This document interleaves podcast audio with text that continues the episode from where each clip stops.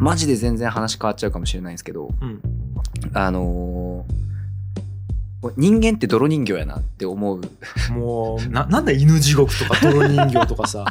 生き物なんと思っちゃうマジで。確かに。えどういうこと？どういうこと？えっとですね、えっとですね、うん。俺いつも思うんですけど、うん。えっと、あ、これちょっとパッと説明してみますね。えっと、友達から、うん。お前、神信じるみたいな、お前の宗教観どんな感じ？って聞かれて、はい。で、俺にとって神ってこういうもんだみたいな話をするときに喋ってた内容なんですけど、はい。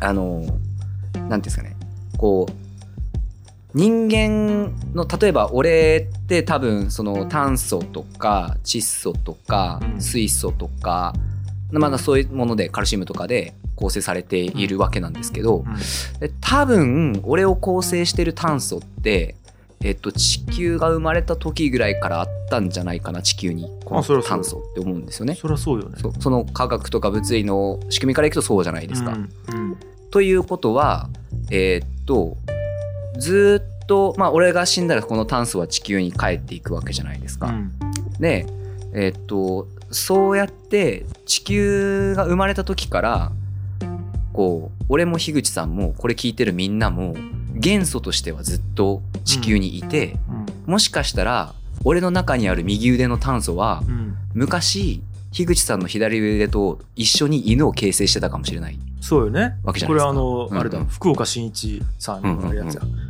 生物と無生物の間っていう本で。なんかそ,、ういうようなことが書かれてた、うん。なるほど。うんうん。でと思った時に、うん。えーっとまあ俺らもどうせ死んでいくんでその地球の全体の泥からこねて作った泥人形みたいなもんやな。っまあそうね。て思ったわけなんですよ。で全員こう泥人形なんですよね。でずっとこねこねこねこねされて入れ混ざっていると言っても過言ではないというかまあという見方もできるじゃないですか。そうね。でそう思ったらえーっと俺も樋口さんも地球誕生の瞬間からずっといるっていう言い方もできるなって俺は思うんですよ。それはそうよねでもっと言うとえーっと宇宙誕生の瞬間から俺に入ってる炭素って、えっと、あったとも言えるそうねわけじゃないですか。うんだからずっと俺を構成しているその炭素だったり元素っていうのは、まあ、ちょっといろいろ化学変化とか多少あるとは思うんですけど、えっと、ほぼ宇宙の歴史を知っていると言っても過言ではないと思うわけなんですよ。はなので例えば地球全体のみんなが本当の意味で一つになったら地球のことは全てわかると思うんですよ。いはいでそういう感じで、えっと、宇宙全体で宇宙のことはみんなで一つになればわかると思うんですよ。うんうんうんで俺はこれを神だと思ってるっていう話だったんですけどあーラグビラグビー。ですかね。ー one for all all for one みたいなことだねそうそうそうそう。まあこうなんていうんですかね。うん。えーっとビッグバンから始まってヒッグスフィールドが広げられて今の宇宙に至っている。これを一枚の布だと仮定すると、まあちょっと低すぎるのはちょっとわからんけど。あなんかいろいろあるんですよ。まあまあうんうんうん。まあ、要はそのまあビッグバンから始まって今広がり続けてるこの宇宙をはい。一枚の布だとすると、うん。まあ、糸として全員でこれ成立させてるわけじゃないですか。太陽も月も俺らもうん犬も同列にみんな意図としてこれを成立させていると。でこの布全体で見た時に、えっと布全体の情報をみんなで持ってるじゃないですか。うんうんこれを神だと思ってるみたいなうわー。話です。俺のその宗教観なんですけど。ちなみに結構わかるわ、うんうんうんちなみに結構わかる。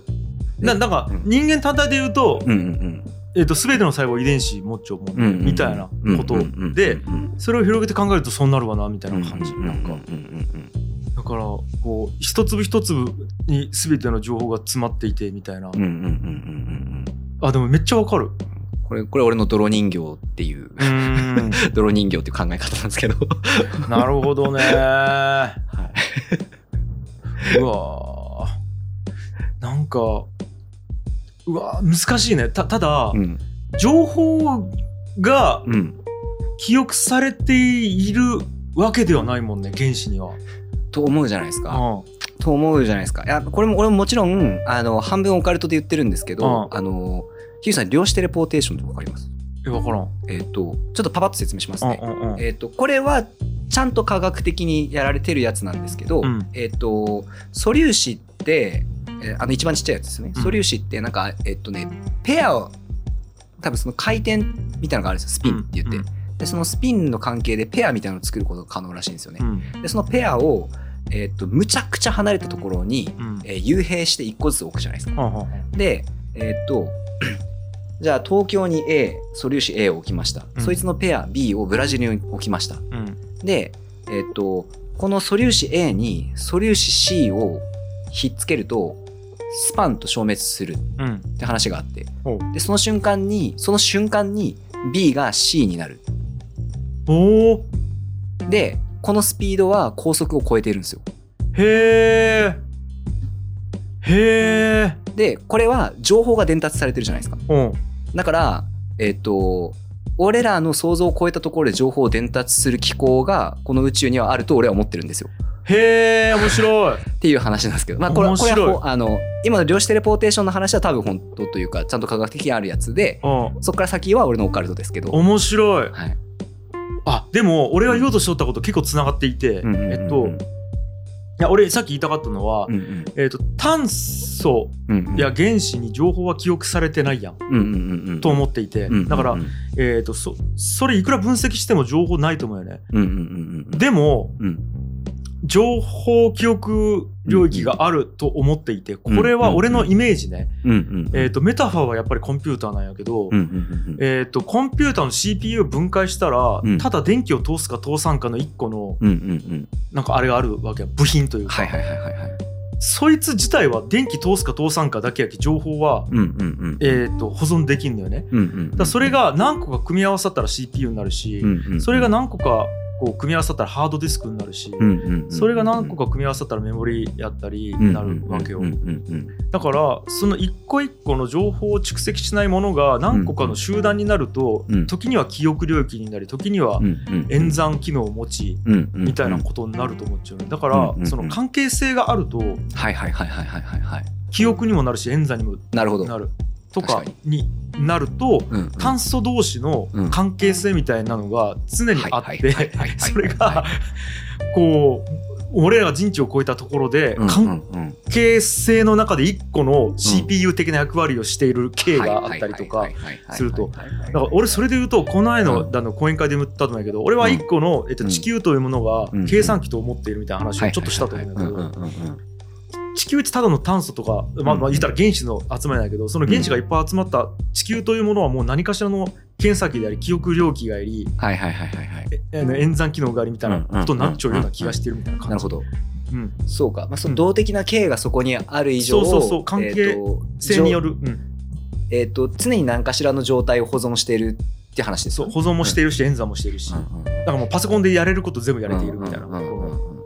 やでも今ヒューさんの話でマジで確かになと思ったのが、はいはいはいえっと DNA はもろそうですよね。あれはいはいはい。そのあのタンパク質に情報を保存する機能とかはないですけど、うんうんあの動きの結果としてうん情報を複製したり保存したりっていううん機能を担う形になってるじゃないですか。うんうんうん一個一個の性質はどうとかじゃなくて。DNA ってさ、はい螺旋状にこうなってるじゃないですか、よく見るやつ。はいはいはいあれは、うんえーっと、もっと螺旋状の一個一個が分、えーっと、原子なんあれは。どうなってるの、とああれは螺旋状の一個一個はタンパク質ですねタン。パク質？なんでも原子レベルまでいくともっと細かいです。ああ、だからもう原子レベルで言うと本当にただのちょんみたいな、うん。ただのそれ、うん。一点の。うん。それが、えーっと、ある程度の経をなすと、うん。えーっと、あの遺伝子の螺旋の俺らが知っている螺旋状に線でつながってるあれになるわけよね。うんうん。うん。うん。うん。うん。うん。なるほど、なるほど。はい、そうなんですよね。で、あれ、なんか、俺ちょっと、まだ理解はできてないんですけど、はい DNA を演算機として使うバイオコンピューターとの研究やるらしいんですよ。なんか、今、樋口さんの話聞いてて、ちょっとそれを思い出して、あまあ確かになんかその、計算機、まあ、演演算装置になりうるんだな、うん。確かに。うんうんうんうん。し、記憶領域にもなっているよね。そうですね。うんうんうんうん。だか俺らがコンピューターでやろうとしようことってもうすでにこの世がうんうん俺らの世界を使ってやっていることをうんなんかもう一回作るようんじゃないかなって感覚になる。チューリングマシンでチューリングマシンできるやつです。おっとおっとこれ以上は ちゃんとはいあの講演講演会を買買ってくださいってやつ。そうなんですよ。いや面白い。うんだからまあお俺でだから神様とはみたいなやつで言うとその、うんうんなんなんやろね。設計した存在があるのかどうか生まれたのか分かんない。けどそそういうシステムみたいなことになる。かな、システムが神様みたいな。でそれって、うん。えっ、とあちょっと違うのかな。統一理論あるじゃないですか。はいはいはい。統一理論を神だとみなす物理学者いっぱいいるわけですよ、うんうんその樋口さんそれとは立場は違うんですあでもまあそどそどっちかってそうかな。か、うん、そういうことですよね、うんうんうんうん、その、それその一発で全て演算できるというかその演算が全てとか逆に言うと。そうかもね、うんうんうんそうかもそうかも。なんかこの世の仕組みが統一理論的になんかこうあって、うんうん。それから全部自然とずーっと演算し続けてったらこういうレンダリング結果出たよみたいな、バグも含めて、で、うん俺の感覚では同様にビッグバンがいっぱい起こっていて、で、えー、とたまたまなんか成功した事例がこれみたいな、だから株式会社いっぱい作るけどうんうん。5%しか残らんよねみたいな、で5%残った中で本当にちゃんと結果出しようのこれよねみたいな感じ、うんなんか結果っつうか生物埋めたのこれよねみたいな感じなんか、はいはいはい、うん。確かになそのマルチバース理論ってやつですよね、うん、みたいな感覚です僕なるはほどな、はたまたまというか、うん。だからダーウィンの進化論みみたいな感じで、なんかこう誰かが操作してこうなったわけじゃなくて、たまたまこうなってるみたいな感じだよね、うんうんうんうん。なんか俺結構理論物理好きで勉強したりとかあのゴシップ的にですけどやったりするんですけど、うん。その、まあ、さっきから言ってるこうヒックスフィールドってやつがあるんですけど、ちょうんっとパッと喋ると、うん。えっとあのービッグバン起こった時、まあ、各素粒子は高速で動き回っているので、うん相互に作用もしようがない時に、うんえっと何かしらの理由で空間の相転員が起こるっていうのがあるんですよ。難しい難しいですよね。何？空間の難しいですよね。まあ、置いときましょう。空間の相転員っていうのが起こってまあ、何かしらの事情によりヒックスフィールドっていうのが、えっとうんこの宇宙を満たすことになるんですよね。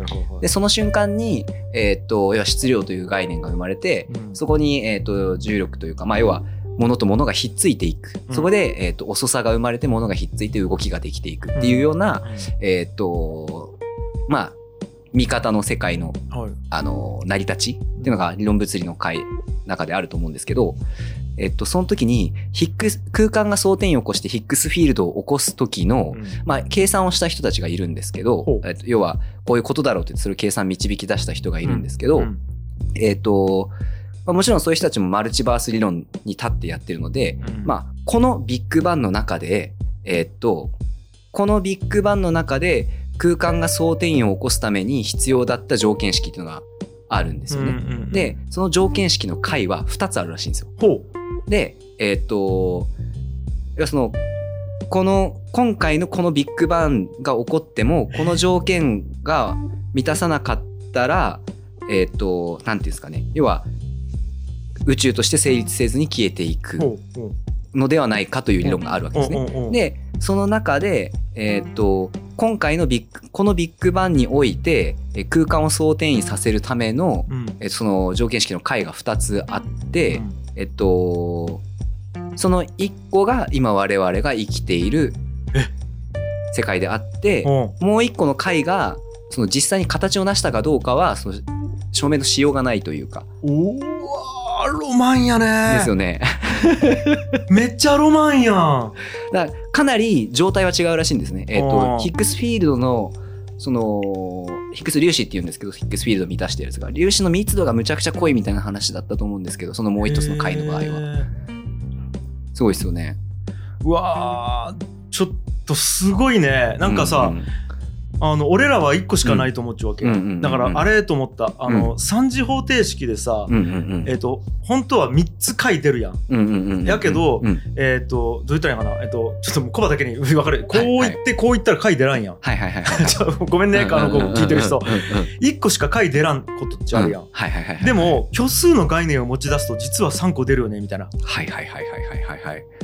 だから俺らは虚数という概念を知らなかったら1個のように解が見えるんだけど、実は虚数という概念を持ち込むとあと2つあるよみたいなののが3次元方程式の解と思うんだけど、なんかそういう感じに聞こえちゃってゾワッとしているでまさににそんな感じだと思うんですよね。ちょっと俺もその式までは見てないんでわかんないですけど。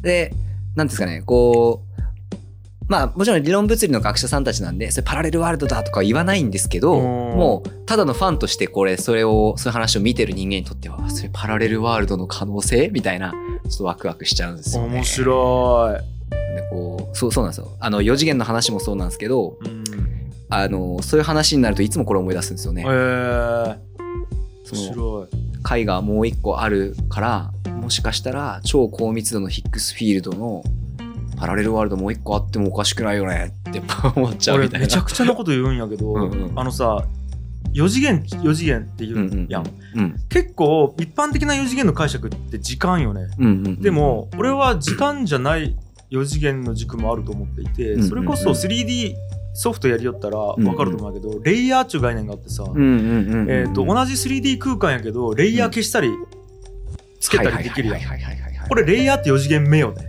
えっと縦横高さレイヤーの4次元ある確かに。俺はなんかその感覚がずっとあるんよ。この世界に対して。だから俺が今ここにで生きている空間っていうのは実は重なっていてうん非表示のレイヤーがあるような感覚がずっとあるわけ。それあれじゃないですか？ダークマターじゃないですか？ああそうそれがダークマターないや、わかんないです。それ、あーそれがかわかんないですけど、ダークマターは、そのダークという名前がなぜダークなのかなんですけど、うんえっ、と、確か、えーフォトンと干渉を起こさないんですよ。光の素粒子とかん一切干渉を起こさないっていう話だったと思うんですね。だからだ、からダークだったと思うんですけど。うんうんうんただ理論上存在しないと宇宙の構成できてないはずだよね、みたいな話で。それでいいなんよそうです、そうです、そうですうんうんうんで、確か、えっと、ダークマター、えっと、何やったかな。えっと、質量とかエネルギーのベースで考えたときに、えっと、俺らが知覚できる次元のものは、えっと、どれぐらいやったかな。10%以下なんですよ。5%とかなんですよ。で、25%ぐらいがダークマターで、ー残り70%ぐらいがダークエネルギーっていうは話らしいんですよね。その、この、この、今、例えば俺と樋口さん、この地点にいるじゃないですか。うんこの地点に実際に、えっ、と、この軸、うん俺と樋口さんがここに座ってる軸に存在するエネルギー質量って言った時に、俺らが知覚できているのは、この軸の、えっ、と、質量エネルギーのうち5%程度。はあじゃあ20個レイヤーエアーがあるうちの1個しか表示するになってないわけやそういうことですね。一応なんか、はい。ああその19個非表示になっているみたいな感覚ねはいはい。あのレレイヤー中あのフォトショップとかいられのあのレイヤーね、うんうんうんうんエネルギーベースだけで考えるとっていう感じなんですけど。俺なんかでもねうん結構そういう感覚があるんよねうんうんうんうんうんなぜかわからんうん。うんうんうん。もうそうなっているとしか思えないよねこれ。れこれは何？未来人のクオリアで言おんかなこれ。いやでも分かんなくて う。んあのう。んこれももちろん俺のオカルトっすよ。俺のオカルトっすけどう。ん幽霊がいるとしたらそこじゃないかなってやっぱえ思ったりする。お俺その話してないんけ？俺そう言いよんよ俺ずっと。っていうことですよね。うん。うそのまあ霊的な部分はえっとまあここにないレイヤー。うんのエネルギーであって一生串刺し的にそのレイヤーともちゃんと接点があるから、うん。えっと魂が入ったうん。その物理として存在しててみたいな話なんですけど、そう。うん幽霊の話を思い出すと俺はすごくダーすぐダークマターを思い出しちゃうんですよ。パラレルワールド聞くとすぐヒックスフィールド行くし。あのーこれ全然もう分かる人だけでいいんやけどジョジョのね、うんスティールボールランチューが話っちパラレルワールドなんよ。はいはい。あれ。スティールボールランドと女なんですよ。えっ、とレースするやつ。バーっとあの、うん。アメリカ大陸をレースするやつがあるんだけど、あれパラレルワールドで、うんうんジョジョの奇妙な冒険にそのディオとかジョータロとかジョースターとかおるやん。うんうんあの世界とスティールボールランドの世界って実は違う世界の時間軸なんよね。でも最後の最後にうん。この違う世界からディオがブーンって出てくるんよこっちに。ディオやべえあいつマジで。ディオがねパラレルワールドのうんその幕をカッカッとこうかっさいて違。うんうパラレルワールドからスティールボールランドの世界に出てくるんよ。うんうんうんうん。あこれこれ？と思った。うんうんうんうん。これよね？みたいな感覚なんよ俺。はいはいはいはいはい。いやーやばいないや荒木先生分かってらっしゃると思って俺なんかこれもオカルトなんですけど俺うん一個うんいいですか？あのうんえっと何回かあるんですけどはい。あの気を失うってあるじゃないですか。はい。気を失った時にあえっと俺の体感ではあのなんか砂浜で寝てたんですよ。砂浜で寝ててうん。